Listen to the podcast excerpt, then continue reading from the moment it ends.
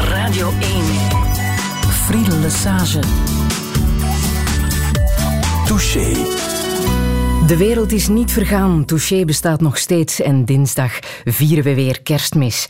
Mijn gast vandaag is aartsbisschop André Leonard. Goedemorgen, monseigneur. Goedemorgen. De voorspelling dat de wereld niet is vergaan heeft u waarschijnlijk ook wel een beetje bezig gehouden. Ik was hoegenaamd niet touché door, door dat nieuws. Nee? Al hoop ik en, en geloof ik dat deze wereld eens zal voorbij gaan. Gelukkig genoeg. De wereld zoals die nu is, is heel mooi, heel mooi, boeiend, maar ook zo tragisch. En ik hoop, en ik ben er zeker van, dat het toch niet het laatste woord is van Gods scheppingskracht. Aha. Ehm, dinsdag gaan we sowieso kerst vieren. Hoe doet u dat?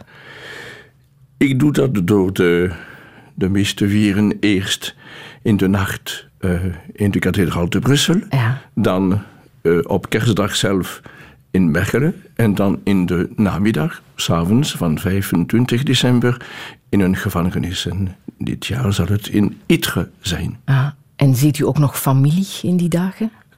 Eh, nee, ik zal. eh, ik, heb, ik heb bijna geen familie meer. Mijn eh, drie broers zijn nu al overleden. Maar ik zal een paar eh, kozijnen ontmoeten. En ook de, de twee zusters gaan bezoeken in Namen, die toen ik bischop was in Namen mijn huisoudster waren. Die zal ik gaan bezoeken, ter gelegenheid van 1 januari van nieuwjaar. Wij gaan hier twee uur met elkaar praten. Kende u het programma, Touché? Hoegenaamd niet. Ik luister bijna nooit naar de radio, kijk bijna nooit naar de televisie. Ik vind daar eh, de, tijd, de nodige tijd niet voor. Maar eh, het is voor mij dus een mooie gelegenheid om kennis te maken met, een, met die uitzending. Ja, waar dacht u aan bij de naam Touché? Ik was een beetje verbaasd dat het een, een Frans woord was om, ja, ja, ja. om een. Vlaamse uitzending te, te, te bedoelen. Maar eh, ja, geraakt, touché, dat is mooi. Ja. Hartelijk welkom, monseigneur Dank u. Leonard.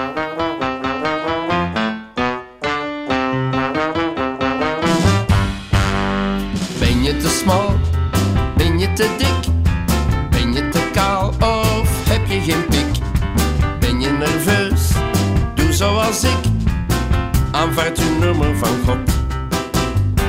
Ben je te slim? Ben je te dom? Ben je te recht of ben je te krom? Eén stap vooruit, draai u maar om. U krijgt een nummer van God. En komen er steeds mensen bij.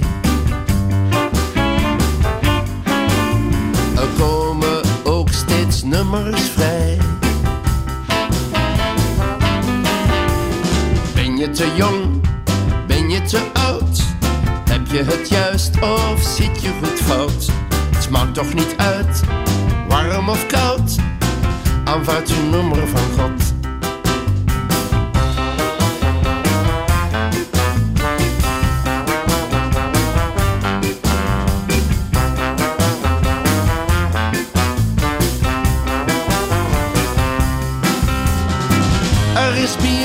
Is er zijn beduimelde noten. We zijn hier, maar we weten niet voor hoe lang. Ben je te tam? Wil je te graag? Iedereen krijgt zijn nummer vandaag. Alles ligt vast, blijft nog de vraag. Wat is het nummer van God?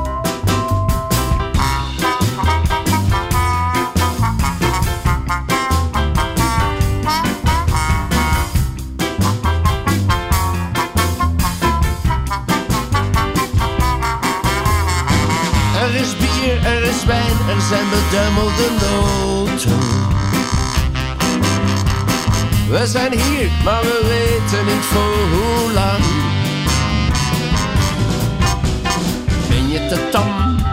Wil je te graag? Iedereen krijgt zijn nummer vandaag. Alles ligt vast, blijft nog de vraag. Wat is het nummer van God? Raymond van het Groenwoud en het nummer van God. Touché.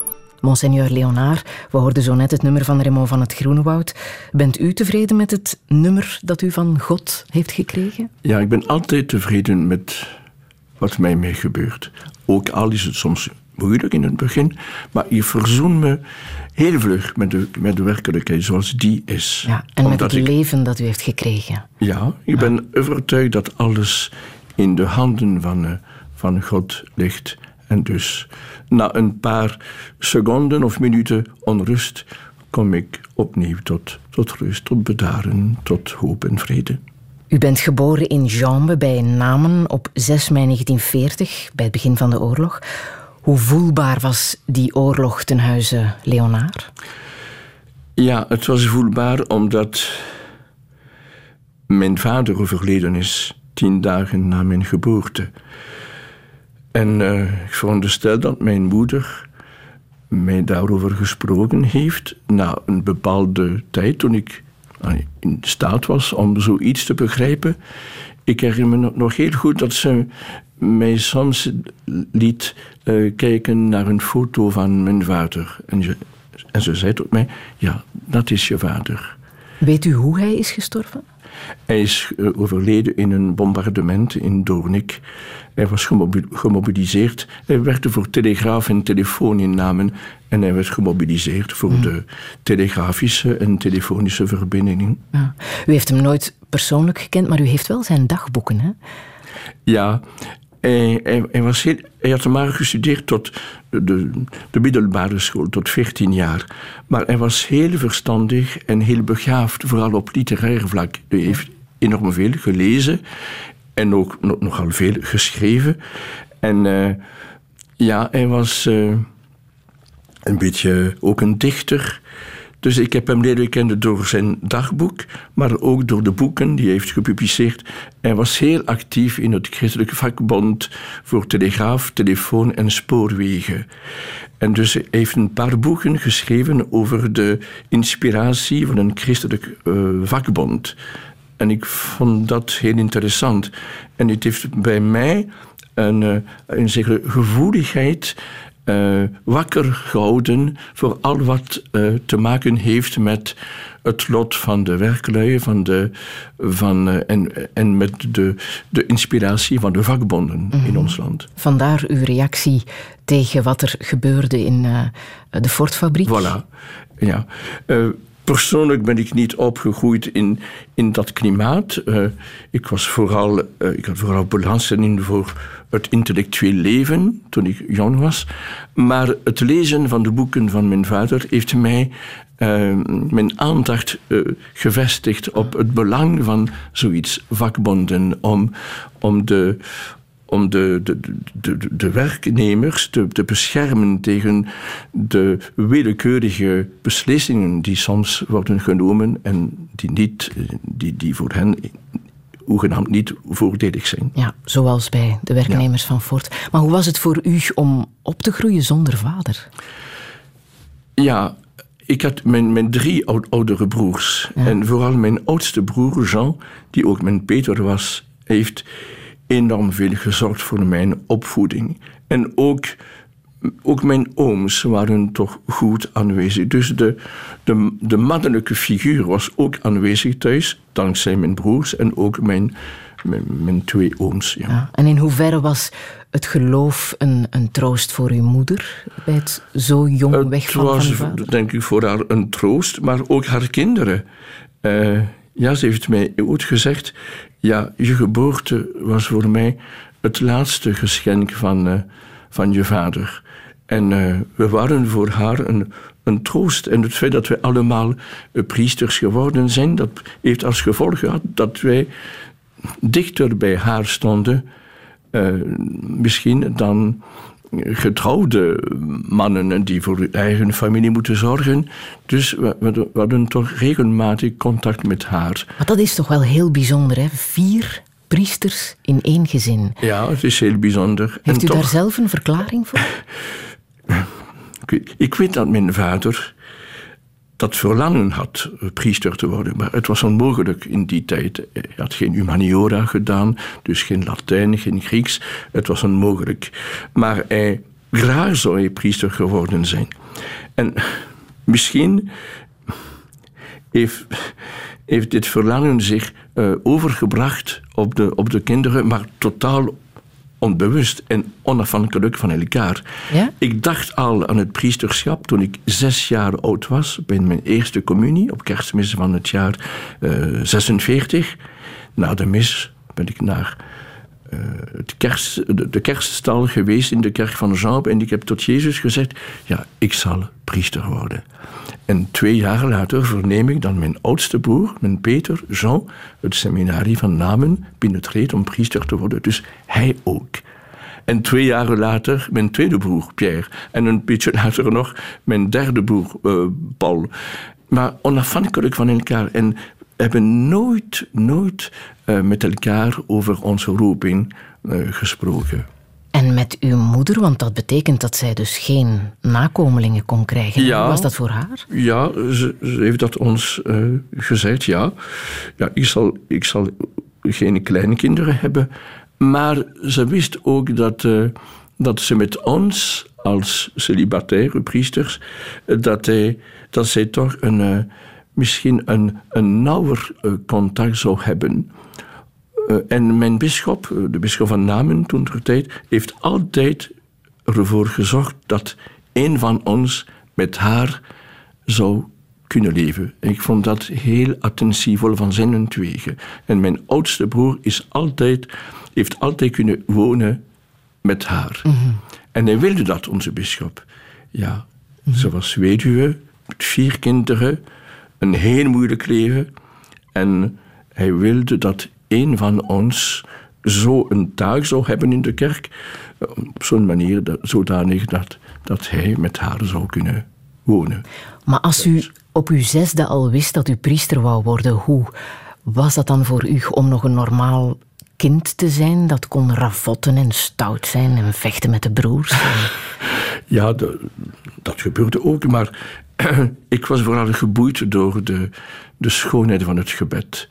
En nou, al was de mis voor mij toen ik vier jaar of vijf jaar oud was, toch een beetje lang. En ik wist, ik had mijn bepaalde bakens om te weten wanneer het zou eindigen.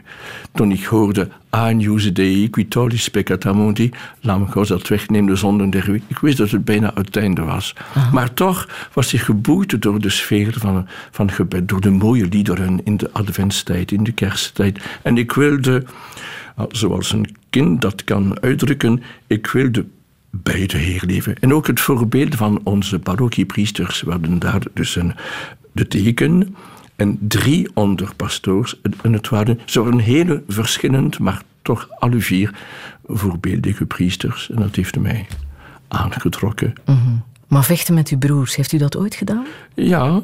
Ja? Ja vechten, dat is veel gezegd, maar toch een beetje ruzie. Een ah. beetje, een beetje ja, want u heeft er toch een litteken aan overgehouden. ja, mijn, mijn, uh, mijn, derde broer, die, Paul, die onlangs uh, overleden is, in, op 8 mei van dit jaar, die was heel sportief en soms een beetje brutaal.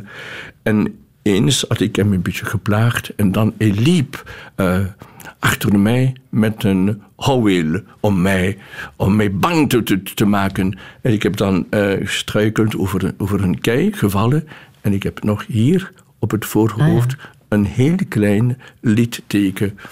Maar, maar dat was toch niet zo. Ah zo erg. Dat u aan hem doet denken.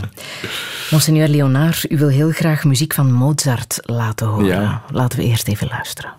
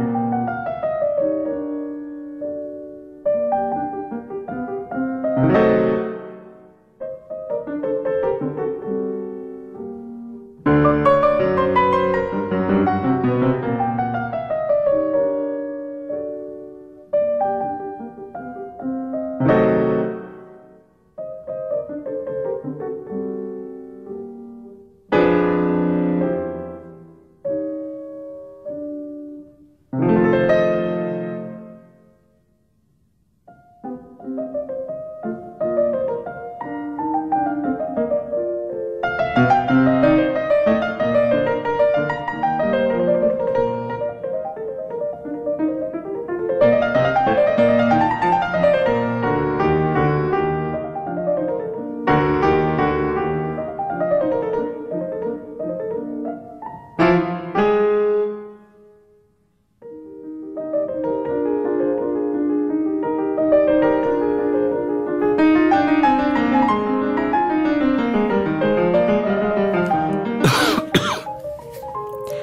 klaviersonate van Mozart, Monseigneur Leonard. Het gaat goed met de gezondheid, mag ik hopen?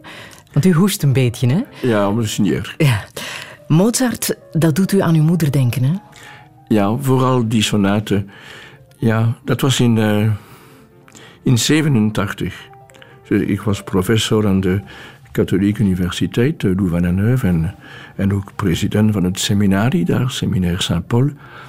En ik was bezig, en uh, dat was in maand juli. Mijn moeder was ziek, een klein, een lichte uh, hersensbloeding.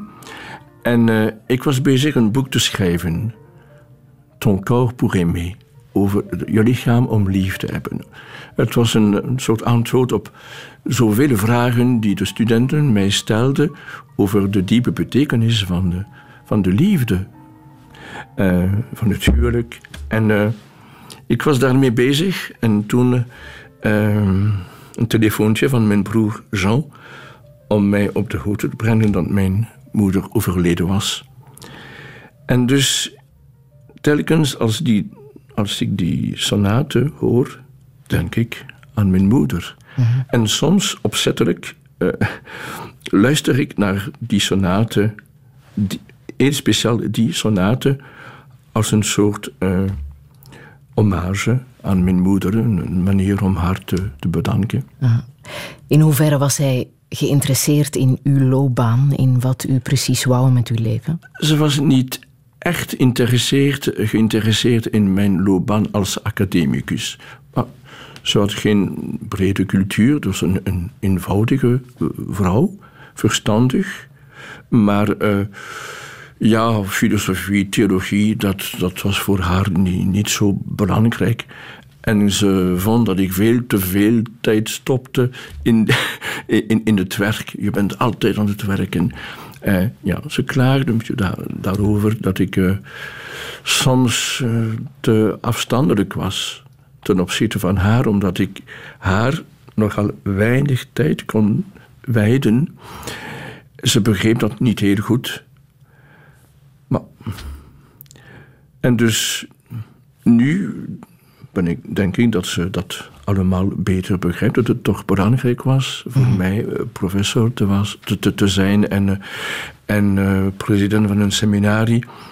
En dus zijn wij nu zeker verzoend. Maar als ik nogal dikwijls die sonate beluister, is het ook een, een manier om haar te bedanken en om haar om vergeving te vragen als ik zijn eigen uh, uh, ingesteldheid niet genoeg begrepen heb toen ja. tijd. U heeft uh, gedoctoreerd in de filosofie um, met een doctoraat over de Duitse filosoof Hegel. Waarom heeft u daarvoor gekozen? Het was een soort uitdaging. En een beetje pretentieus misschien van mijn tweeën. Op zijn een vorm van ja. intellectuele hoogmoed. Mm -hmm. Hij was gekend, hij is gekend als een van de moedigste filosofen die er is in de geschiedenis van de filosofie. En ik wilde mij met hem confronteren. Ja, het was een soort uitdaging. Maar dat is ook gelukt, want u heeft daar behoorlijk van afgezien, hè? Ja, uh, ik heb veel van hem gekregen. Nu nog. Uh, ik kan heel gemakkelijk een systematische visie uitbouwen. Uh, en dat helpt mij ook nu als, als bischop. Uh, Hegel is heel kostbaar om alles te situeren in een geheel. Dus ik ben hem daar dankbaar voor. Maar voor de rest, voor de rest het is een vorm van gnose. Dus een, een, een systeem dat een antwoord heeft op alles. En die het geloof, hij was in zekere zin een, een christen, hij was een Lutheraan, maar hij, heeft, hij transponeerde alles. Hij, hij bracht alles over op een ander niveau, een soort filosofische uh, hervertaling van, uh, van een christelijk geloof, zoals de, de gnostici dat deden in, in de oudheid. En dus het is heel interessant om binnen zijn filosofie te, te geraken, maar het is even belangrijk om toch eruit te kunnen komen. Maar het heeft u toch een geloofscrisis bezorgd? Ja, ik heb ja, wegens dat studeren van Hegel een moeilijk jaar uh, meegemaakt. Dat was in de in, in 65, 66. Ik was zo geboeid, door, zo gefascineerd door zijn denken dat ik een soort uh, intellectuele schizofrenie heb uh, meegemaakt gedurende één of twee jaar. Ja, ik, ik was een jonge priester, gewijd in 64. Uh, dus ik was één, twee jaar al, priester. En ik, was heel, ik was helemaal trouw aan het vieren van de Eucharistie, aan het gebed. Ik deed alles zoals het hoort, ja. Maar ik, intellectueel leefde ik in een andere wereld. En ik ben me er echt bewust van geworden toen ik eens in de kapel van het Heilige Geest College in Leuven zat en ik stelde vast dat ik aan het bidden was, aan het mediteren was, maar met als tekst om mijn gebed te ondersteunen die voorlezingen over die filosofie der religion van Hegel. De, de, de lezingen, de cursussen over de, de filosofie van de godsdienst. En dan heb ik gedacht, ja, je loopt nu het risico het geloof, het echte geloof, te verliezen. Je geloof kwijt te geraken. En dat heeft mij. het was voor mij een, een, een, een, een schok. Mm Maar het was uh, heilbrengend. U zei, u heeft zelfs een burn-out gehad, hè? Een paar jaar later. ja, ja. Ik had, uh, het was ook misschien een, opnieuw een uitdaging, ook een vorm van oogmoed. Mijn uh, doctoraatsthesis dat ging over het geloof bij Hegel. En ik heb dan, ik heb dan gedacht, ja, ik zal een, uh, een niet een uh, een uh, magisterthesis uh, schrijven over een soort historisch commentaar van een van de aspecten van Hegels filosofie, dat het absolute moet gedacht worden niet alleen als een substantie, als iets, maar als een subject, als een ik. En in Hegel interpreteerde dat ook in, in de volgens de evolutie van de moderne filosofie van Spinoza tot hemzelf.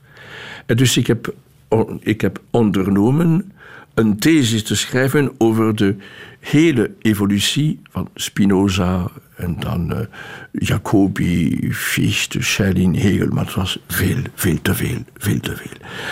En ik, ik, werkte, ik werkte als een, als een blokbeest, uh, als een beest.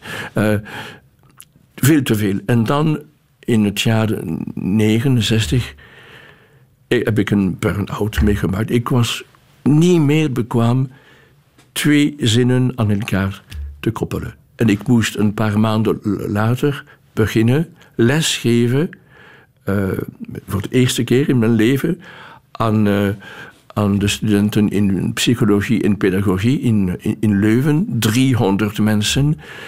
En het was een beetje na mei 68 in een moeilijk klimaat.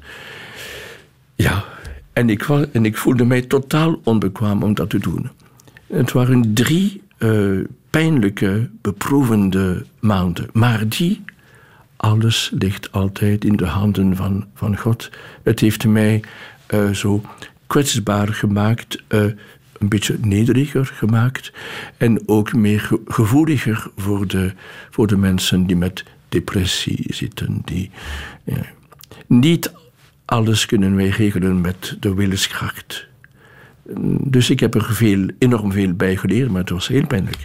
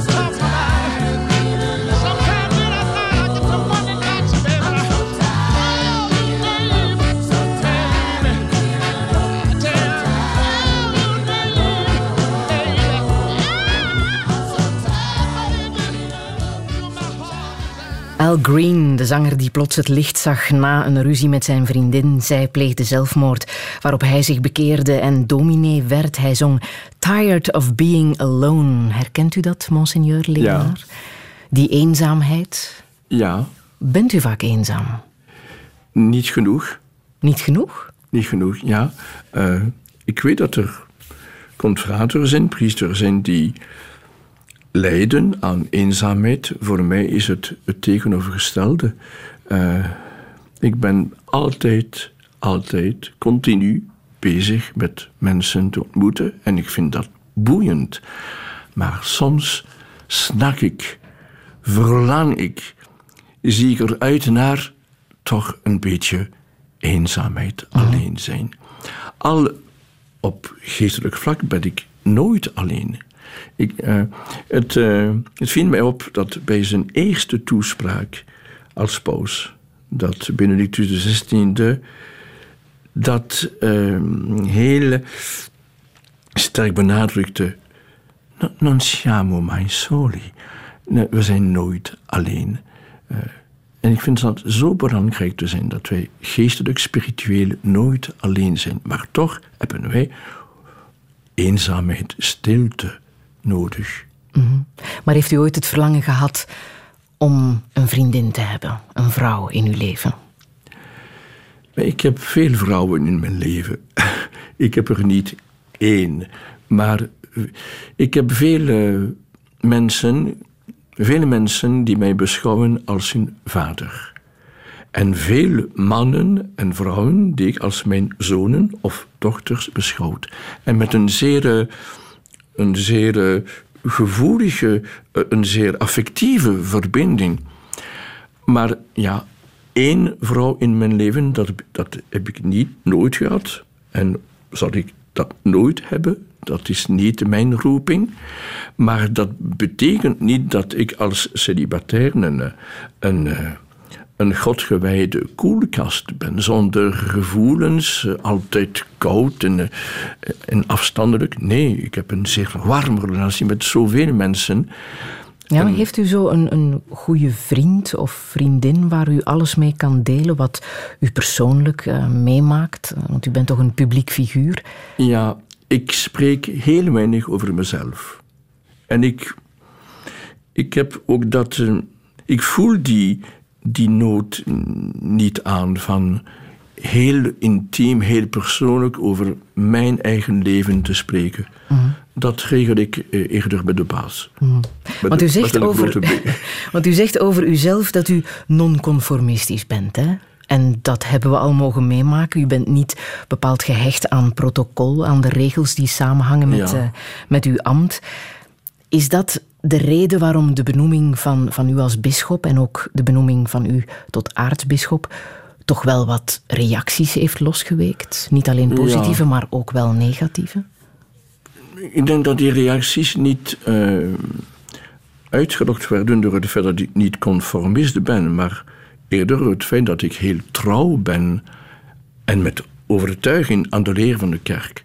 Dat ik, eh, ik ben overtuigd dat de leer van de kerk eh, goed is, juist is. En ik gebruik mijn filosofische en mijn theologische cultuur om die te doen, te, te- te, doen begrijpen door de mensen, om die te rechtvaardigen. Maar het, ja, het non- nonconformisme, dat heeft eh, vooral mensen eh, geraakt, eh, gechoqueerd, die is heel gehecht zijn aan de, aan de, aan de regels. Eh, maar ja, en dat ben ik niet. Eh, bijvoorbeeld, ik reis bijna altijd met, eh, met bus, met trein, met, Ja? met Gebruikt u metro. het openbaar Ja, vervoer? Ja, Ja? bij- bij- bijna, bijna altijd. Heel uitzonderlijk de wagen. En soms reageren de mensen in de metro ook, hoe, hoe komt het? U, u rijdt met de metro, maar ja... Het is veel, veel gemakkelijker in, in Brussel dan, dan met de wagen. Of ik bezoek de- gedurende mijn pastorale bezoeken ook iets een beetje niet eh, conformist. Eh, zes keer per jaar verblijf ik niet meer in Mechelen, nog in Brussel, maar ik verblijf in Diest of in Tienen of in, eh, of in Zoutleeuw of in, of in Aarschot.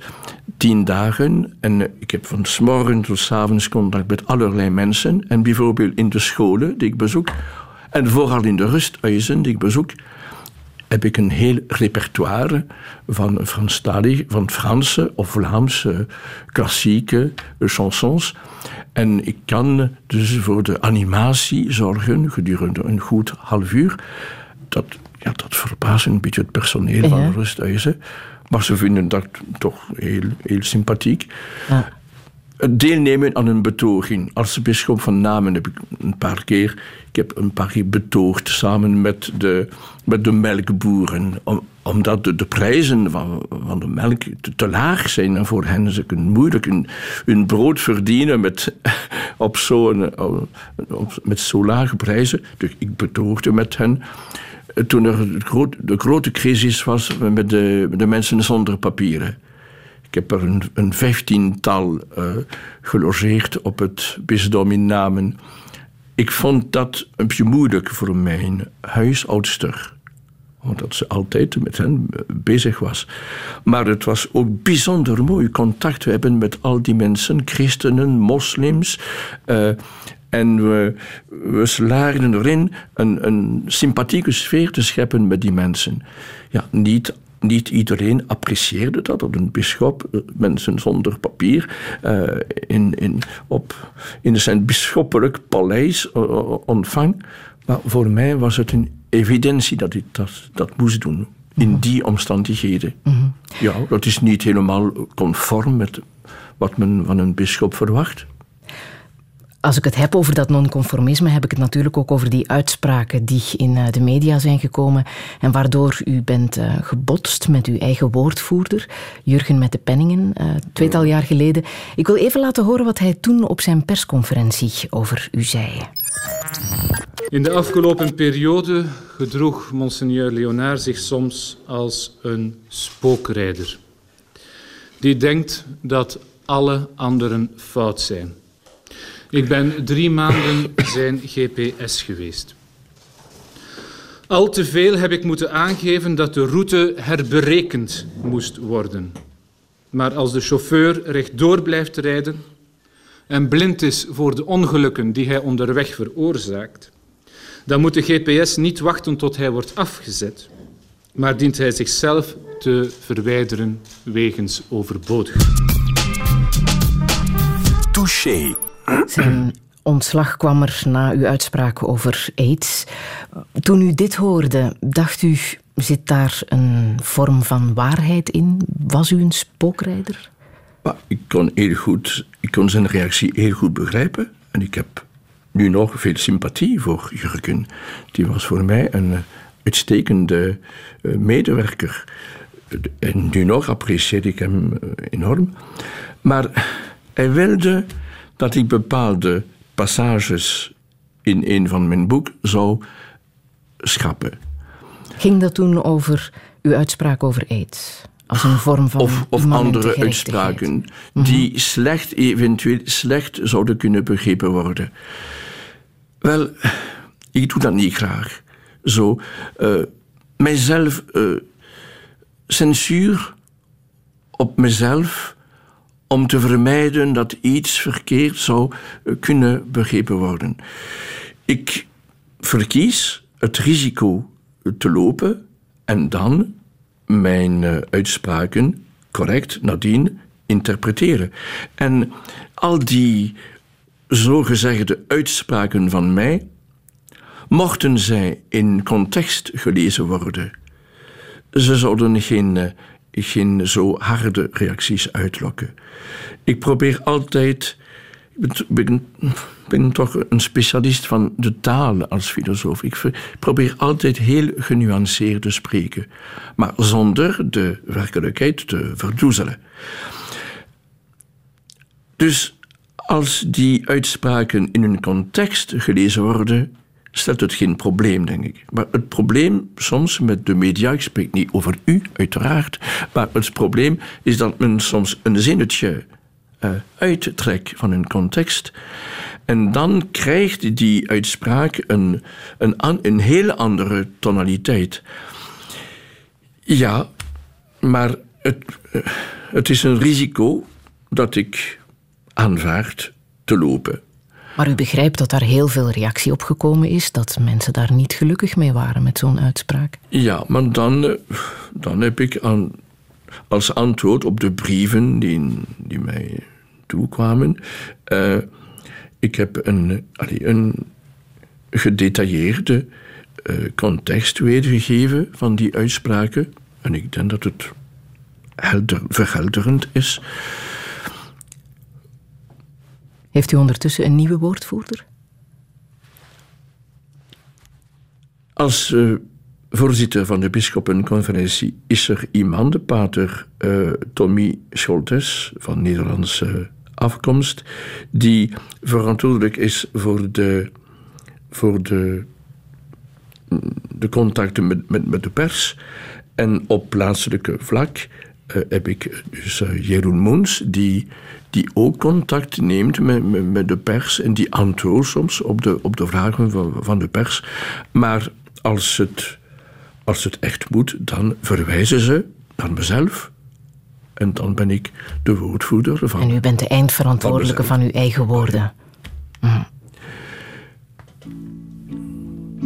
Dieu sait que je n'ai pas le fond méchant, je ne souhaite jamais la mort des gens.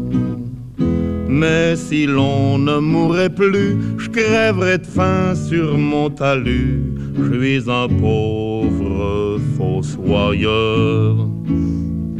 Les vivants croient que je n'ai pas de remords à gagner mon pain sur le dos des morts mais ça me tracasse d'ailleurs, je les enterre à contre-coeur, je suis un pauvre fossoyeur. Et plus je lâche la bride à mon émoi, et plus les copains s'amusent de moi.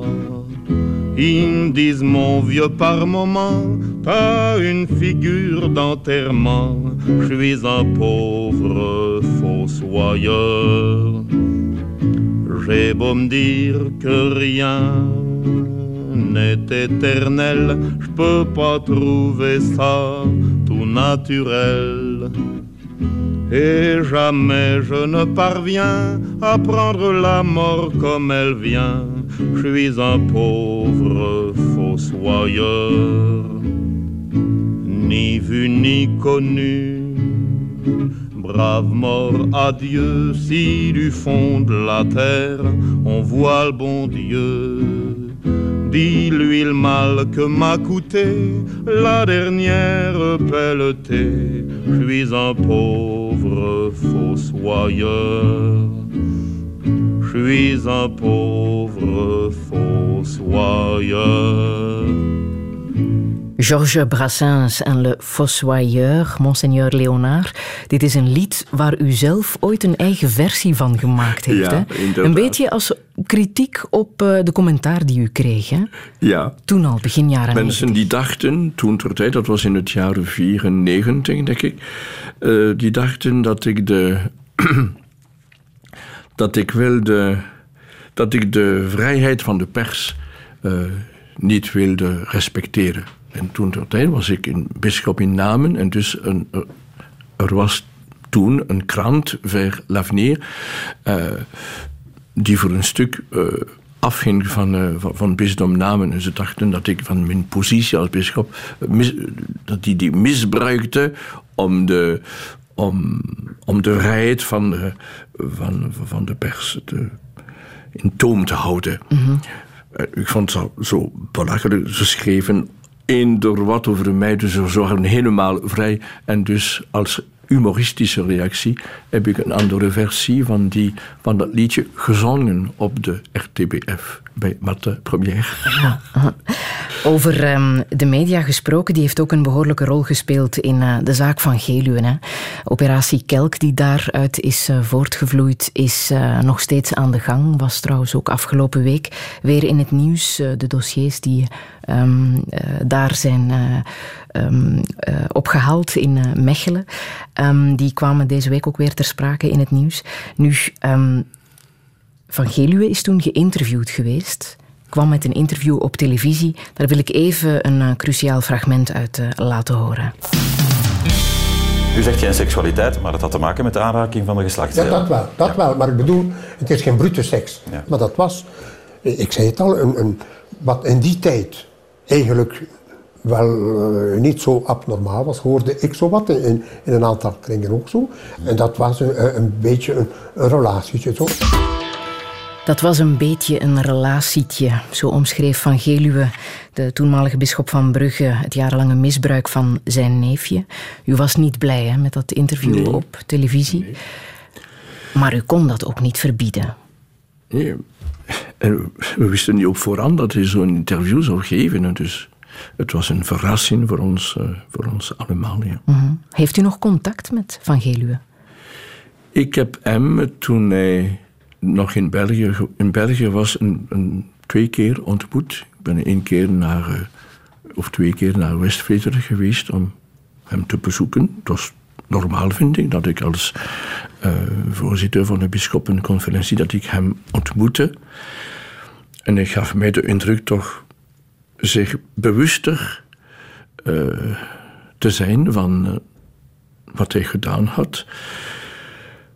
Ja, het blijft een pijnlijke situatie, maar ik ben nu heel blij dat wij in goed overleg met de, parlementaire commissie, dat wij de verschillende procedures hebben eh, voorzien om de slachtoffers van zoveel misbruik, misbruiken tegemoet te, te komen. En ik, ja, ik vind dat eh, positief, al was al die affaire pijnlijk voor zoveel mensen, vooral voor de slachtoffers en voor hun familie. En ook, ook voor de kerk. Ja, Het was absoluut een kentering voor eh, de kerk en ook Ja. heel moeilijk voor kardinaal Daneels. Die wou daar niet veel over kwijt. Zeker niet nadat de tapes van het gesprek Ja. dat die hij eh, had tussen hem en het slachtoffer in eh, de krant waren gepubliceerd, de krant De Standaard. Dit zei hij bij Martin Heijlen in God en Klein Pierke. Maar weten bisschoppen nog niet wat voor perversiteiten er allemaal gebeuren en zo? Ik denk dat niemand dat goed wist, in die omvang. Nu, ik vind dat, dat we moeten een beetje eh, op, ophouden met, die, met over die pedofilie nog verder te doen. Ja. Ik vind dat allee, op het einde wordt, dat, wordt je daar zo moe van. Wat vindt u? Moeten we over de zaak zwijgen? Nee, nee, zeker niet. Eh, het, het was mijn vaste beslissing toen ik bisschop van Namen werd om, mocht er zulke dingen plaatsvinden, dat ik eh, heel eh, kordaat zou moeten reageren. In de mate, uiteraard, dat de feiten uitgewezen zijn, uitgemaakt zijn, uitgewezen zijn.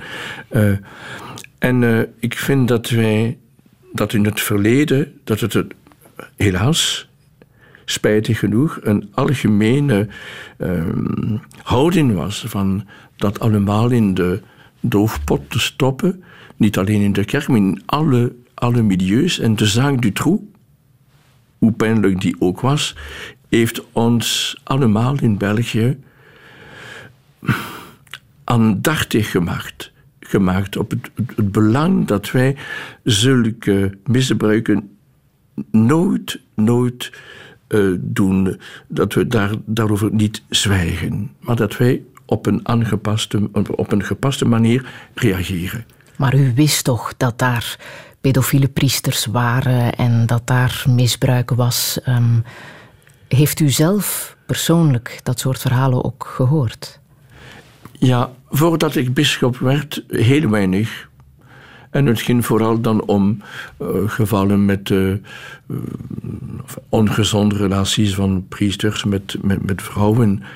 Maar uh, ja. Dat wist u. Als, dat als, kwam men u vertellen. Ja. En wat deed u toen? Onmiddellijk de, de priester bij mij laten komen en, en, de, en, en de zaak met hem bespreken. En dikwijls heb ik een, een positief resultaat kunnen, kunnen verkrijgen, namelijk dat die priester een beetje orde bracht in zijn, in zijn leven. Maar verhalen over pedofilie, ja, ik heb daar een paar keer moeten, moeten behandelen als bisschop van Namen. En, uh, maar werden die dan gestraft of werden die enkel verplaatst? Uh, nee, uh, je moet altijd een gepaste uh, maatregel uh, treffen. Als het gaat om. Dus eerste reactie was altijd naar justitie verwijzen. Soms weigerden de slachtoffers dat te doen, naar justitie te gaan, omdat ze bang waren dat, dat hun zaak dan publiek zou worden. Dan verwees ik hen naar het uh, kerkelijk rechtbank van, het bisdom om de zaak te onderzoeken. En uh, er zijn verschillende maatregelen die die we kunnen treffen. Bijvoorbeeld, het eerste geval dat ik moest behandelen in namen, dat was iemand die heel erg uh, misbruik had begaan. En de justitie liet hem terug naar, het, uh, naar, zijn, uh, naar, de pastorie. Uh, zonder een preventieve, preventieve maatregelen te treffen. Dus ik heb het nodige moeten doen op kerkrechtelijk vlak om hem te suspenderen als pastoor. Zo had hij geen recht meer om in de pastorie te wonen. En, en zo heeft de burgemeester hem kunnen uh, wegjagen uit de, uit de, pastorie, opdat hij mhm. niet zou uh, bronken in de parochie met die erfeiten die nog niet geoordeeld waren, veroordeeld waren, mhm. maar die toch uh, heel duidelijk waren. Dus soms heb ik harder moeten reageren dan, dan justitie zelf. Mhm. Is er veel veranderd binnen de kerk? Er zijn nog altijd seminaristen, ze zijn met weinig, maar ik kan mij voorstellen dat die nu op een andere manier worden voorbereid op wat. We zijn, heel, we zijn altijd aandachtig geweest op het vlak van de psychologisch evenwicht, uh, maar nu uh, meer dan ooit. En uh, ja, het veronderstelt een waakzaamheid. we hebben dit jaar in het aartsbisdom bijna 50 seminaristen, niet zo weinig als u denkt. Uh, maar het is één van, van, één van onze aandachtspunten. Uh, verifiëren dat ze de, het nodige uh, psychologische, affectieve evenwicht hebben om het celibaat positief te beleven. U wil nog graag het Incarnatus Est uit de grote mis van Mozart horen.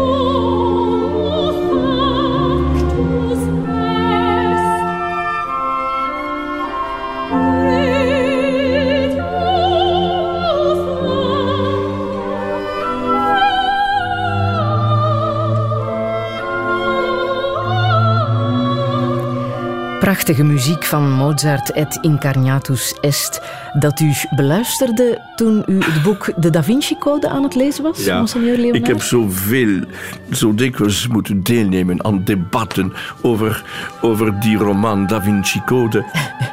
en over het, over het sacrale, eh, vrouwelijke. Dan is deze muziek troost. Radio 1. Friedel Lesage. Vandaag met aartsbisschop André Leonard. We hadden het al over zijn jeugdjaren in het Waalse Jambe, over de Da Vinci-code, over zijn nonconformisme, over het misbruik in de kerk.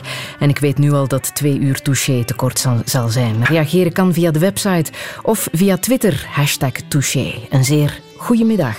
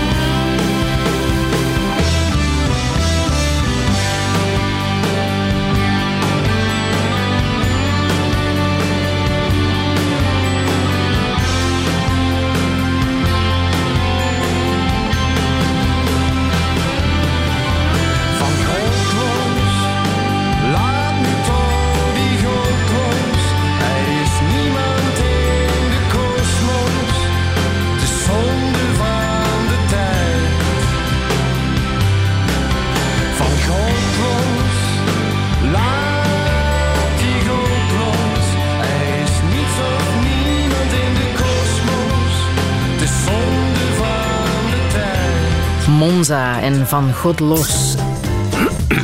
Touché. Monseigneur Leonard, wat zegt u tegen iemand als Stijn Meuris die zingt van God los, laat nu toch die God los, er is niemand in de kosmos, het is zonde van de tijd? Ja, ik kan begrijpen dat mensen zichzelf beschouwen als agnost of eh, atheïst. Dat er, dat er geen God is, dat de, dat de, de kosmos anoniem is, dat er geen eh, verstand, wil en liefde is aan de oorsprong van de wereld. Maar ja, U denkt er zijn redenen over. om te geloven dat er niet alleen iets, maar iemand bestaat die de oorsprong is van dat allemaal. Mhm. Al gaat het nu om een gekwetste en vervallen wereld. Dinsdag, op kerstdag, zendt Radio 1 na de kerstboodschap van de koning een uh, conferentie uit, een eindejaarsconferentie van uh, Michael van Peel. En die heeft het ook over dat geloof. Ik wil even een uh, fragmentje laten horen. Religieuze mensen hebben, ze hebben echt vaak heel lange tenen. En tegelijkertijd, en dat moet evenzeer gezegd worden, hebben, is er ook een beledigingsdrang van atheïsten, vrijzinnigen, whatever, om gelovige mensen zomaar te gaan kwetsen. Ah, Ga maar niet geloven, want ik geloof niet. Zo Zijn die gasten gelijk Etienne Vermeers zo. God, dat klopt niet, hè. God, dat klopt niet. Nee, Etienne. Weet je wat ook niet klopt? Sokken in sandalen. Dat klopt ook niet. Ja, over die sokken in sandalen zullen we het niet hebben, maar daar heeft hij toch wel een punt, hè? Beledigingsdrang van atheïsten tegenover gelovige mensen. Wat vindt u daarvan? Ik vind dat het niet verstandig is, maar ik kan, dan, ik kan dat interpreteren als een reactie tegen misschien in het leven van die mensen een te groot gewicht in het verleden van het geloof. Misschien werd hen in hun verleden het geloof zo opgelegd, afgedwongen. En dan is er, komt zo'n reactie. Maar de reactie op zich is niet uh, verstandig. Omdat ook redenen zijn om in God te geloven. Wat zijn het- volgens u nog echt de redenen om in een God te geloven? Het feit dat er iets bestaat, veel eer dan, dan niet. Hoe komt het dat er iets bestaat zonder ons, voor ons, onafhankelijk van ons verstand? En hoe komt het dat de, dat- dat de wereld toch een enorme complexiteit heeft? Een complexiteit die de wetenschap kan ontcijferen, maar een werkelijkheid die onafhankelijk van ons die complexiteit heeft voortgebracht. Albert Einstein bijvoorbeeld was, had een groot bewondering voor het feit, het heel onwaarschijnlijk feit, dat de, dat de natuur eh, kan ontcijferd worden aan de hand van de wiskunde. Hoe komt dat? Hij wilde op, op die vraag niet antwoorden. Hij, geloofde in een soort eh, anonieme godheid à la, à la Spinoza. Zo. Eh, niet in een persoonlijke god, maar toch, hij was verwonderd voor de, voor de schoonheid en de verstandelijkheid van de natuur. Dat stelt een vraag. En als we, als we zomaar zeggen, ja, het is altijd zo geweest. Er bestaat een informatie op zich zonder een verstand die daar verantwoordelijk voor is. Ja, ik vind dat minder verstandig dat te zeggen dat aan de oorsprong van al die informatie toch een verstand is. Maar toch, u zegt het zelf, de maatschappij en de wereld is in crisis. Er gebeuren de verschrikkelijkste dingen. Wat u zelf het meest verschrikkelijke vindt, wat u ooit heeft meegemaakt, is ja, 9-11, hè, de botsing der culturen. Dat gebeurt in deze wereld. Ja, daarom, daarom eh, beweer ik dat de wereld zoals die nu is, niet strookt met de bedoeling van de, van de schepper. En wat, wat ik apprecieerde in dat liedje van, van Brassens, eh, Dat al, is hij altijd gedaan, bezig met de doden te begraven. Ik, j'ai me dire que rien... ik- ja, al, dacht, al denk ik dat niets hier op aarde eeuwig is, eh, zong hij, ik kan daar toch de dood niet zomaar natuurlijk vinden. En ik vind dat ook. Uiteraard maakt de dood deel uit van de wereld zoals die nu is. En het zou een ramp zijn, mochten wij biologisch onsterfelijk worden. Het zou een ramp zijn. Maar dat de wereld nu zo is, dat de dood in die wereld onvermijdelijk is, dat is misschien niet de, de wereld zoals God die heeft willen scheppen. En wat bedoelt u nu? Ik bedoel dat de wereld zoals die nu is, een wereld is die uitgleed uit de, uit de, de plannen van, eh, van de liefde van God. En die tussen een vervallen wereld en een, en een wereld. Paulus zegt in zijn brief aan de Romeinen dat de, de huidige toestand van de, van de wereld. eh, een onderworpen zijn is aan de slavernij van de vergankelijkheid. Hier op aarde bloeit alles om nadien te sterven. We bloeien en dan verdorren wij, verwelken wij en vergaan wij. Dat is toch niet het laatste woord van Gods scheppingskracht. En daarom hoop ik op een andere wereld die nu al begonnen is, die nu al bestaat, sedert de verrijzenis van Jezus. Maar begrijpt u dat mensen iets anders nodig hebben dan wat er nu is? Want dit zijn misschien allemaal heel mooie woorden en ja, daar is de... mooie werkelijkheden. Mhm. Maar toch gebeuren er de vreselijkste dingen. Uiteraard. Dus dat geloof verdwijnt toch? Mensen hebben daar geen houvast meer. Ja, ik heb enorm veel sympathie voor de mensen die het tragische van het kwade respecteren. En ik vind dat zoveel godsdiensten en filosofieën het mysterie van het kwade hebben proberen te verdoezelen. En zelfs te ontkennen. Zoveel filosofen hebben beweerd, ja, het kwade, dat bestaat niet. Het is een illusie die we hebben. Maar wat we kwaad noemen, mag toch deel uit van het algemene evenwicht van de kosmos. Het is voor een stuk waar, maar het is vooral fout. En je zal nooit een moeder die haar kind heeft verloren troosten door te zeggen: Ja, de dood van uw kind maakt deel uit van, van, de, van de harmonische, van de harmonieuze, eh, het harmonieuze geheel van, de- van, van de wereld. Nee. Eh, het kortste verse van de hele Bijbel is voor, voor mij misschien een van de kostbaarste. Jezus voor het graf van Lazarus en Jezus weende. Geen verdoezelende woorden om te zeggen, ja, het, het was onvermijdelijk eh, dat Lazarus eens zou sterven. Het maakt deel uit, het is conform met, met het tweede principe van de thermodynamica. Nee. En Jezus weende. Dus het, het kwade au serieus nemen. Maar als we een uitweg willen vinden, dan kijk eventueel naar de enige mens in de geschiedenis van wie getuigen, getuig, betuigen eh, dat hij door de dood heen verrezen is. Dat interesseert mij. Iemand die over de dood heen leeft en die het werkwoord sterven vervoegt in de verleden tijd in de eerste persoon. Dat, doe- doe- dat doet niemand. Leerlingen wel op, in de lagere school om het, om het werkwoord sterven te leren vervoegen. Maar Jezus kan zeggen, ik stierf en nu leef ik voor het eeuwen der eeuwen.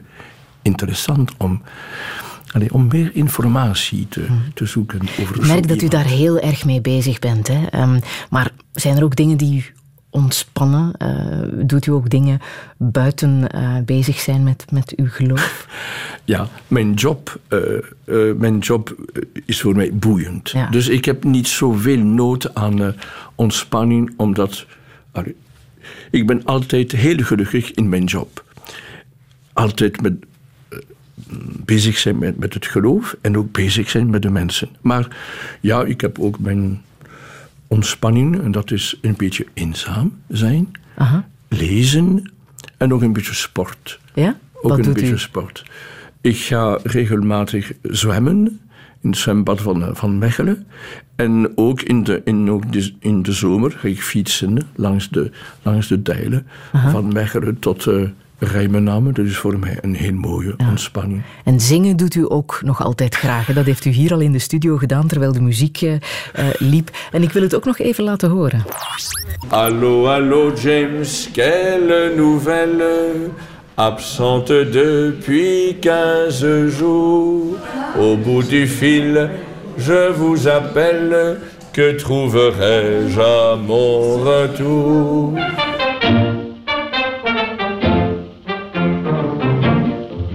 Touché. Allô? Allô, allô, James. Quelle nouvelle? Absente depuis 15 jours. Au bout du fil, je vous appelle. Que trouverai-je à mon retour?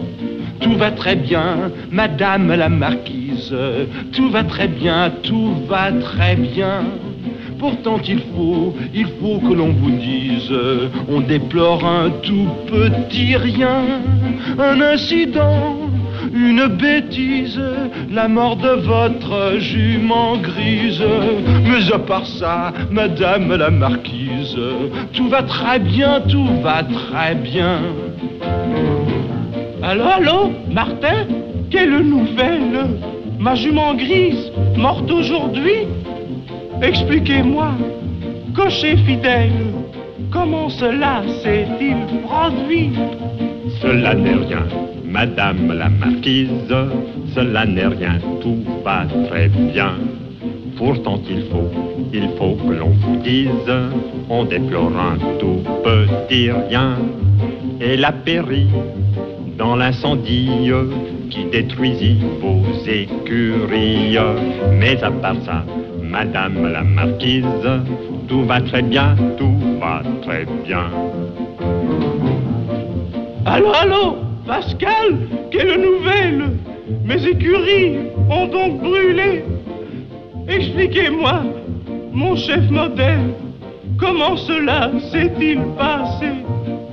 Cela n'est rien, Madame la Marquise, cela n'est rien, tout va très bien.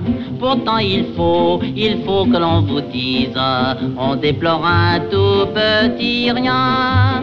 Si l'écurie brûla, Madame, c'est que le château était en flammes. Mais à part ça, Madame la Marquise, tout va très bien, tout va très bien. Allô, allô, Lucas Quelle nouvelle? Notre château est donc détruit? Expliquez-moi, car je chancelle. Comment cela s'est-il produit? Eh bien voilà, Madame la Marquise, apprenant qu'il était ruiné, à peine fut-il revenu de sa surprise, comme Monsieur le Marquis s'est suicidé. Et c'est en ramassant la pelle qu'il renversa toutes les chandelles, mettant le feu à tout le château qui se consuma de bas en haut. Le vent soufflant sur l'incendie le propagea sur l'écurie. Et c'est ainsi qu'en un moment, on vit périr votre jument. Mais à part ça, Madame la Marquise, tout va très bien, tout va très bien.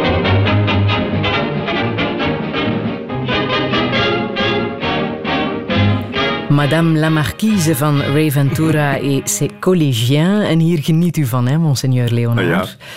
Maar het is een lied dat de, dat de oudere mensen eh, nog heel goed kennen. In Wallonië of, of, in, of in Brussel. En eh, dus het maakt deel uit van mijn, van mijn repertoire. Ja, ja, ja. Ik heb ook, Het is een, ook- een paar Vlaamse liederen de, de- die, mensen heel goed kennen. En ik kan dat met hen meezingen. Ja. Het is ook een lied dat wordt gezongen op het einde van Het Verdriet van België van Hugo Claus. Wist u dat? Ja, ik heb dat, eh, dat, die roman gelezen van Hugo Claus de laatste maanden. Aha. Het was toch een beetje lang. meer dan 700 bladzijden. Maar toch boeiend. eh, Goed dat u het heeft gelezen. Ja, Mhm. maar ik probeer de klassieke Vlaamse romans te, te Mhm. lezen. om- om Hugo Claus leed aan de ziekte van Alzheimer en koos voor euthanasie. Ehm, hoe staat u tegenover onnodig lijden? Ik denk dat wij vandaag, gelukkig genoeg, in de meeste gevallen eh, middelen hebben die ervoor zorgen dat de mensen niet te veel lijden bij, in de laatste fase van hun leven hier op aarde. Als het, als het gaat om heel erge gevallen, is altijd een sedatie mogelijk. Maar ik vind dat het, dat, dat palliatieve zorgen en als het echt nodig is, sedatie, veel beter is, veel beter is dan euthanasie. Het gaat niet alleen over mijn persoonlijke vrijheid. Men heeft dikwijls de eh, euthanasie proberen te rechtvaardigen door het feit dat het gaat om mijn persoonlijke vrijheid. Maar nee, het gaat over de betekenis van een heel beroep. ehm, van de, van de dokters, van de verplegers. Ook, het gaat ook om de, de hele betekenis van dood en leven in de samenleving. Dus het gaat niet alleen om mijn eh, vrijheid, maar over een, een heel ensemble, een, heel, een geheel van waarden. En uh, ja, ik vind dat het geen goede oplossing is dat wij de wettelijk de toelating ge geven om iemand te doen sterven. Kent Therapeutische hardnekkigheid is heel slecht, maar doen sterven is volgens, volgens mij geen goede oplossing, nog voor het individu, nog voor de samenleving in haar geheel. Kent u Marieke Vervoort? Nee. Dat is de Paralympiër die dit jaar zilver en goud heeft gewonnen op eh, de Olympische Spelen in eh, Londen. Zij lijdt al 15 jaar aan een progressieve spierziekte. Ze zit in een rolstoel en eh, voelt dat de lichaamsfuncties stilaan één voor één kunnen uitvallen. Op vrij jonge leeftijd, toch wel 33. Ze heeft een aanvraag tot uh, euthanasie ingediend. En hier in dit programma, in uh, waar het toch gaat over de dingen die mensen raken, zei ze daarover het volgende. Ja, dan hebben vrienden mij gezegd van Marieke, dat hoeft zo niet te gaan. Ga een keer tot bij Wim Distelmans. En die wou mij daarmee helpen dan. Van, ja, hij zegt van, uh, het, het, is een, een, een mens onwaardig lijden, maar het is nog wat vroeg. Ik zeg, ja, het is nog wat vroeg. Maar in die onzekerheid kan ik niet leven. En dan heeft hij, was hij de eerste die zijn handtekening zette. En sinds dat die papieren in orde zijn, ben ik tussen aanhalingstekens terug beginnen leven. Ik heb vanaf toen kon, kon ik terug genieten van elk allerkleinste moment. Ik kan zelf beslissen, nu is het genoeg geweest, of nu wil ik nog even verder. Dat is voor mij echt een, een godsgeschenk dat die papieren in orde geraakt zijn. Marieke noemt het zelfs een godsgeschenk dat haar aanvraag is getekend. Ik, ik respecteer dat. Iedereen heeft recht op zijn eigen uh, mening. Maar uh, ik pleit eerder voor een warme solidariteit met de mensen die in zulke moeilijke situaties verkeren. Solidariteit met hen. En alle medische middelen gebruiken die ervoor zorgen dat ze in waardigheid kunnen leven en sterven, maar zonder uh, iemand uh, resoluut te doen sterven. Ik vind dat het dan op lange termijn uh, heel erge gevolgen kan hebben. Ik zou u nog een andere uitspraak willen voorleggen van iemand die hier te gast is geweest in uh, Touché over een andere zaak. Um, Peter de Kaluwe, directeur van de Munt um, in Brussel, is al 33 jaar samen met zijn vriend Dirk en daarover zei hij dit. Uh, ik voel me nooit homo. Ik voel me altijd uh, ja, deel van een grotere wereld. En daarbij is die ene keuze voor een man in mijn leven een deel van mijn wezen, maar dat is niet de essentie van mijn wezen. En ik wil ook absoluut niet dat ik daarop afgerekend word of uh, dat ik daartoe gereduceerd word. En daar zit de fout. Omdat het met in de beleving van de mensen met seksualiteit te maken heeft, gaat men op een of andere manier daarop discrimineren, omdat het makkelijk is. Radio, Radio 1. Touché. Peter de Kaluwe wil daar niet op afgerekend worden dat hij homoseksueel is. Mm -hmm. Kijk, spontaan spreek ik nooit over dat vraagstuk, maar ik, moet, ik ben soms verplicht om, om, om op vragen te antwoorden. Ik spreek nooit, nooit over de mensen die homoseksueel zijn. Ik beperk me altijd tot een, uh, een, uh, een oordeel, een filosofisch oordeel over de betekenis van homoseksualiteit, maar nooit, nooit over hoe zou ik mensen kunnen oordelen en nog minder veroordelen. Ik zeg alleen maar dat wij een, dat het een risico, een gevaar is voor de samenleving als wij beweren dat alles, alles dezelfde betekenis, dezelfde waarde heeft. Ik denk dat er een objectieve betekenis is in de seksualiteit.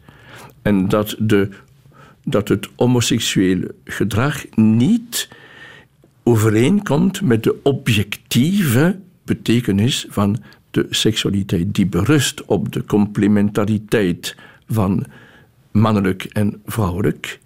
en die ook eh, gebonden is aan de mogelijke voortplanting. Dat maakt deel uit van de definitie zelf van de seksualiteit, van het werkwoord secare in het Latijn.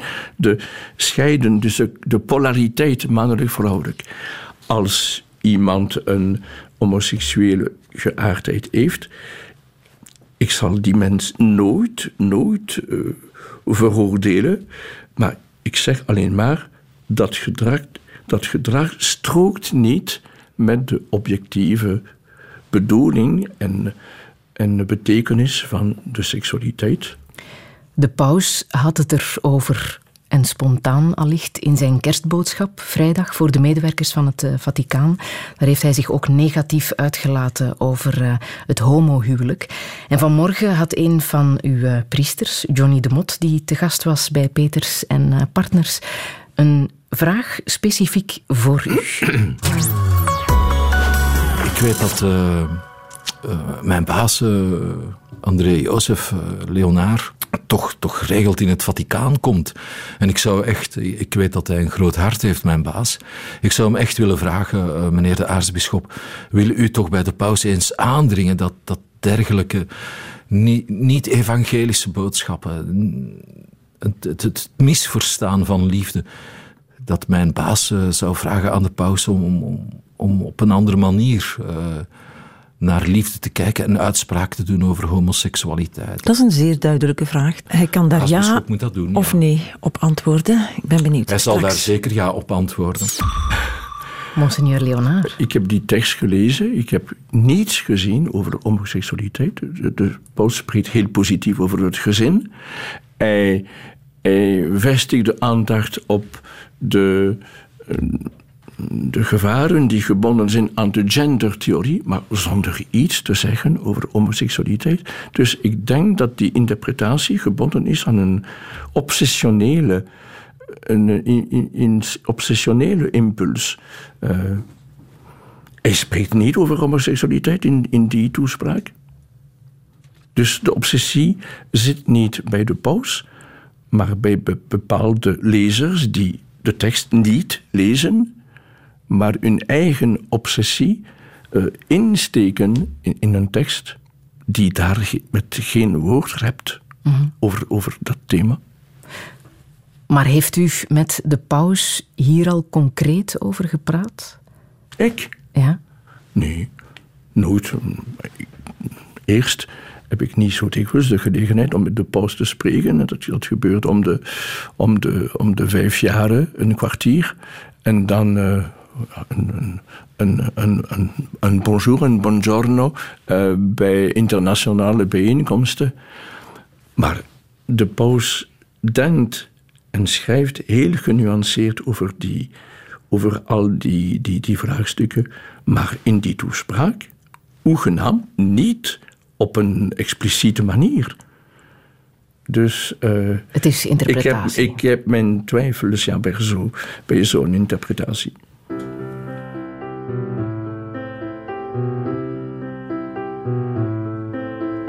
Heard there was a secret chord that David played and it pleased the Lord, but you don't really care for music, do you? It goes like this the fourth, the fifth, the minor fall, the major lift, the baffled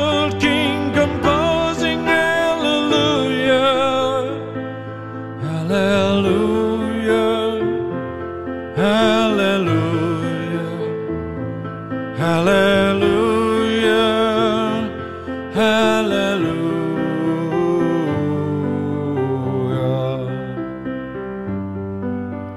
Faith was strong, but you needed proof.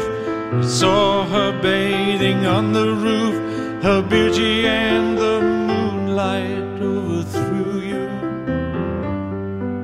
She tied you to a kitchen chair, she broke your throne, she cut your hair, and from your lips she drew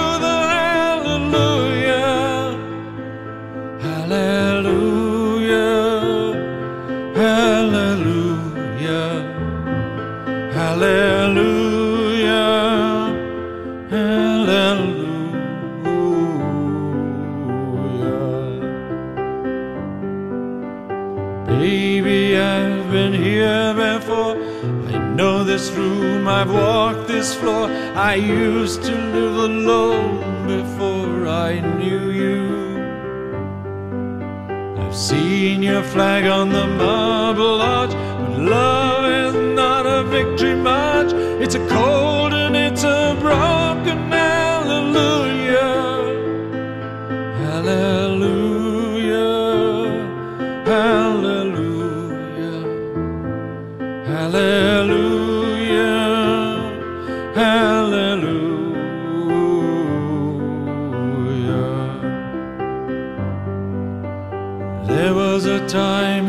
let me know what's really going on below, but now you never show it to me, do you?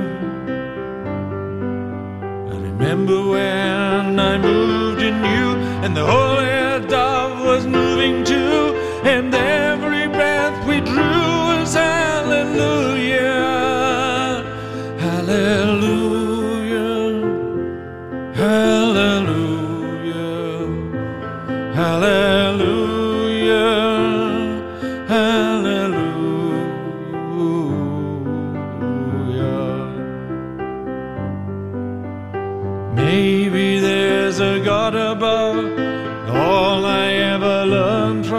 love was how to shoot at someone who outdrew you.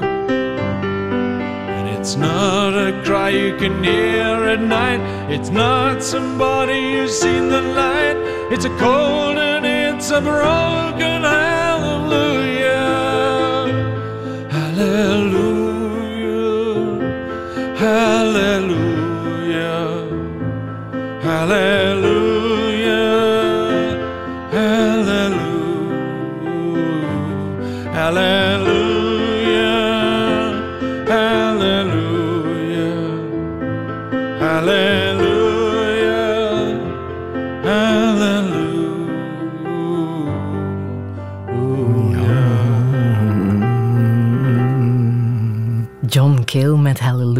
Hier zachtjes meegezongen door Monseigneur Ja. Leonard. Zingen doet u echt heel graag, hè? Elke dag van mij begint met Alleluia. Ja? Toen ik wakker word, zeg ik Alleluia. Ik bedank voor een nieuwe dag. Ja. En, eh, ja, Ehm, bent u gelukkig? heel gelukkig. Ja? Ja. Maar zoals voor iedereen, soms met moeilijke momenten en, en soms moeilijke zaken die ik moet behandelen. Maar ja, ik ben in de diepste van mijn wezen, van mijn hart, Mhm. erg gelukkig. U heeft ook een goed leven natuurlijk. Hè? Ik las onlangs ergens eh, hoeveel u verdient. 8500 bruto per maand, dat is niet slecht. Hè? U Nee. heeft twee woningen en zelfs nog een appartement in Curigem. Auto met chauffeur. Dat is een goed leven, hè? Nee, nee, ge- geen chauffeur. Nee? Geen chauffeur. En ja, ik, ik woon in Mechelen in een appartement. Ik heb ook een appartementje in, in, in Brussel. Maar ik bezit nooit meer dan ongeveer 5000 euro. Dus tegen het eind van elke maand gaat alles weg. Mhm. Ik heb geen spaar, eh, spaarkonto. Ja, Eh, spaarrekening. ja, spaarrekening, dat heb ik niet. Ik bezit nooit meer dan een paar duizenden euro. Alles gaat naar organisaties die ehm, financiële middelen nodig hebben. En dus ik vind dat interessant dat ik zoveel verdien, maar persoonlijk gebruik ik, gebruik ik daar maar een heel klein deeltje van om te eten, om eh, een beetje, een beetje diesel eh, te, te kopen Ja. en mijn eh, treinbiljetten te, ja, Te betalen. te betalen. Ja, nochtans, een paar duizend euro is voor sommige mensen ontzettend veel geld, hè? Ja, het is wat mij betreft veel, veel te veel. Eh, en dus ik zorg ervoor dat er eh, niets van overblijft tegen het eind van de maand. Monseigneur Leonard, ehm, ik merk dat de kerk zijn best doet om zich aan te passen aan de huidige maatschappij. Bijvoorbeeld in het eh, nieuws dat de paus nu ook op Twitter zit. Ja, u, u- lacht. Wat vindt u daar eigenlijk van dat de paus nu eh, op Twitter Ja. zit? Met al meer dan 2 miljoen volgelingen wereldwijd. Ja. Dat is ontzettend veel. Ik vind dat het goed is dat hij het doet. Ik twijfel eraan of het, of het mogelijk is voor mij om hetzelfde te doen. Ik heb me de vraag gesteld, ja, Ja. zou je hetzelfde niet moeten doen? Ja, want u heeft toch een Blackberry, hè? Ja, ja, dat wel. Maar eh, ja, hij, heeft, hij heeft mensen die hem helpen om dat te doen. En, eh, U toch ook? Ja, maar eh, ik moet toch heel goed nadenken. Ook mijn medewerkers hebben mij gezegd: ja, ja als je daarmee begint, moet je kunnen, kunnen volgen. Hè? En eh, het is niet altijd zo gemakkelijk, vooral in mijn levensstijl. Ik ben zo dikwijls eh, op pastoraal bezoek hier of daar in het Aartsbisdom. Hoe kan ik dat allemaal dan eh, volgen, opvolgen? Ja. Mm, Enfin, ik moet eens nadenken. Mhm. Maar ik vind het heel mooi dat hij dat doet. Maar soms, soms gebruik ik toch YouTube bijvoorbeeld. Ja? Er zal op kerstmis een, op YouTube een, een kerstboodschap van mij eh, verschijnen. In het Nederlands en in het Frans. Ja. Ah. Maar toch merken we bijvoorbeeld hier op Radio 1, daarnet tussen 10 en 11, wordt de mis uitgezonden. Dat doen we al sinds jaar en dag. Dat onze luistercijfers daar enorm dalen. Bent u daarmee begaan? Want als dit zou gebeuren bij een, een baas van een bedrijf, dan zou die er alles aan doen om dat op te lossen, om die luistercijfers terug eh, op te krikken. Ehm, bent u daarmee begaan dat bijvoorbeeld de mis op Radio 1 zo slecht wordt beluisterd? Ja, en, ook, ja, het houdt mij een beetje wakker. Het feit dat er minder kerkgangers zijn nu dan in het verleden. En eh, ja, er is geen recept om, om de situatie te doen veranderen. Eh, er is geen technisch recept. Wat wij, hebben, wat wij nodig hebben in de kerk, dat is een nieuwe vlam. Vuur. We zijn in België, door onze eigen tradities, een veel te geïnstitutionaliseerde kerk geweest. En dat was dat ook positieve kanten. En zoveel, de kerk heeft zoveel, en nu nog doet zoveel voor het, het onderwijs, voor de voor klinieken, eh, zoveel eh, solidariteit met, met, met de armen, enorm veel. Het valt mij op de- hoeveel christenen bezig zijn met, met solidariteit. Maar soms zijn wij, eh, hebben een tekort aan een, aan een ziel, aan, aan, aan vlam en vuur, hart Waar en ziel. gaat u die en dat is één, een deel van mijn verantwoordelijkheid, van mijn Ja. taak. En wat om- gaat u daaraan doen? Ja, ik probeer me, mezelf te laten, te laten inspireren. Mhm. Ik houd heel veel van een vers uit Lucas Evangelie. Jezus die zegt, ik ben vuur komen gooien hier op aarde. En hoe verlang dat het al overal oplaait. Ja, dat is een beetje mijn ideaal. Het voorbeeld geven van iemand die zijn taak eh, eh, doet met hart en zin, met vuur. En ik probeer ook mijn seminaristen, mijn toekomstige priesters, mm, eh, zo eh, te begeleiden, zo op te leiden, dat ze geen ambtenaren al. Ja, ik heb heel respect voor alle ambtenaren, maar dat ze niet alleen ambtenaren zullen zijn van het sacrale, van, eh, van de godsdienst, maar mensen met, die een warm hart hebben voor God en een warm hart voor de mensen en die onder andere de liturgie vieren met hart, ziel, met vuur, met vlam. Want dat is toch wel belangrijk, hè? dicht bij de mensen staan. Dat is waar eh, de mensen om vragen. Want ze hebben andere bezonjes. Hè? Mensen zijn- Beide zijn nodig. Dicht bij de Heer, dicht bij de mensen. Ja. En dat gaat gepaard in een godsdienst van de menswording van God. Mhm. Wat afgelopen week het nieuws heeft eh, beheerst, is bijvoorbeeld het bezoek van eh, Michel Martin aan eh, de gemeente Knokke. Ehm, ik wil even laten horen wat burgemeester Lippes daarover zei. Mijn eerste reactie was: het is niet waar.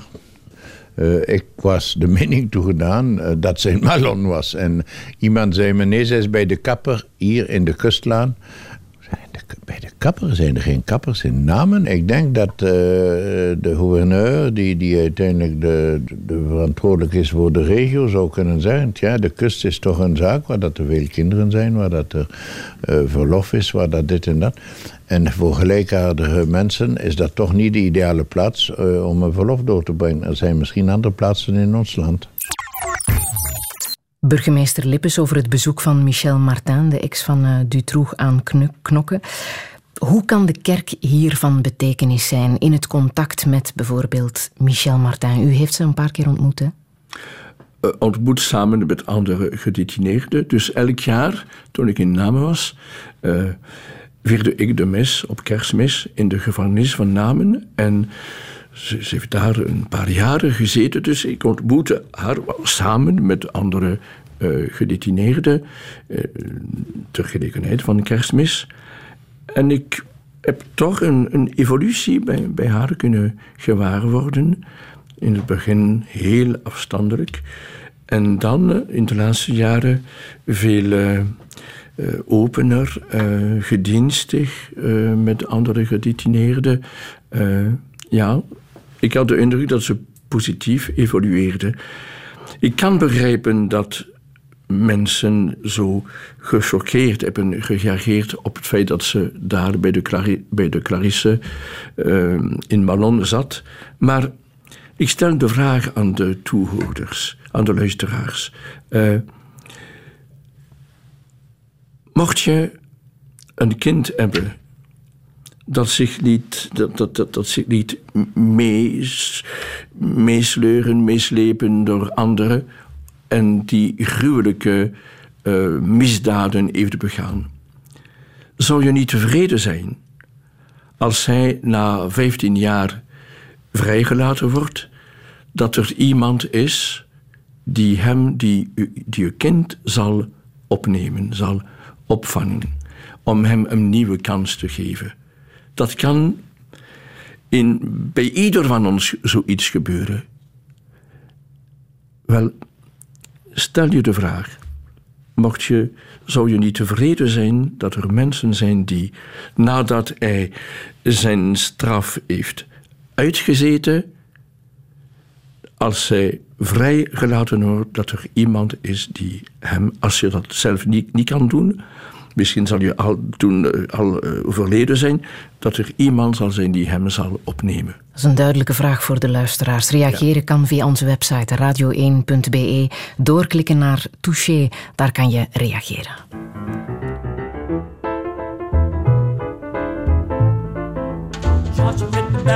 Jericho,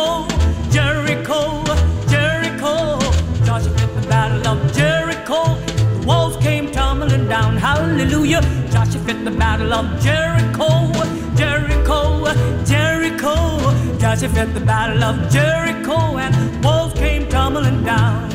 You may talk about the men of Gideon, you may talk about the men of Saul, but they're not like the good old Joshua with the battle of Jericho. Hallelujah.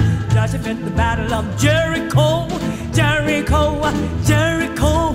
Joshua at the battle of Jericho, and the wolves came tumbling down. Hallelujah. Joshua at the battle of Jericho, Jericho, Jericho. Joshua at the battle of Jericho, and the wolves came tumbling down.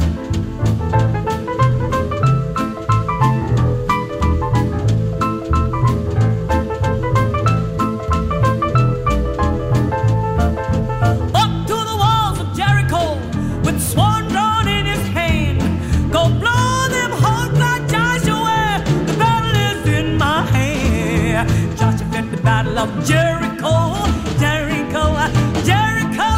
Joshua at the battle of Jericho, and wolves came tumbling down that morning. Joshua at the battle of Jericho, Jericho, uh, Jericho. Joshua at the battle of Jericho, and the wolves came tumbling down. Hallelujah. Joshua at the battle of Jericho, Jericho, uh, Jericho. Joshua at the battle of Jericho, and the wolves came. Zo klinkt het wel eens in Amerikaanse kerken. Mahalia Jackson en deze Negro Spiritual over het gevecht om Jericho.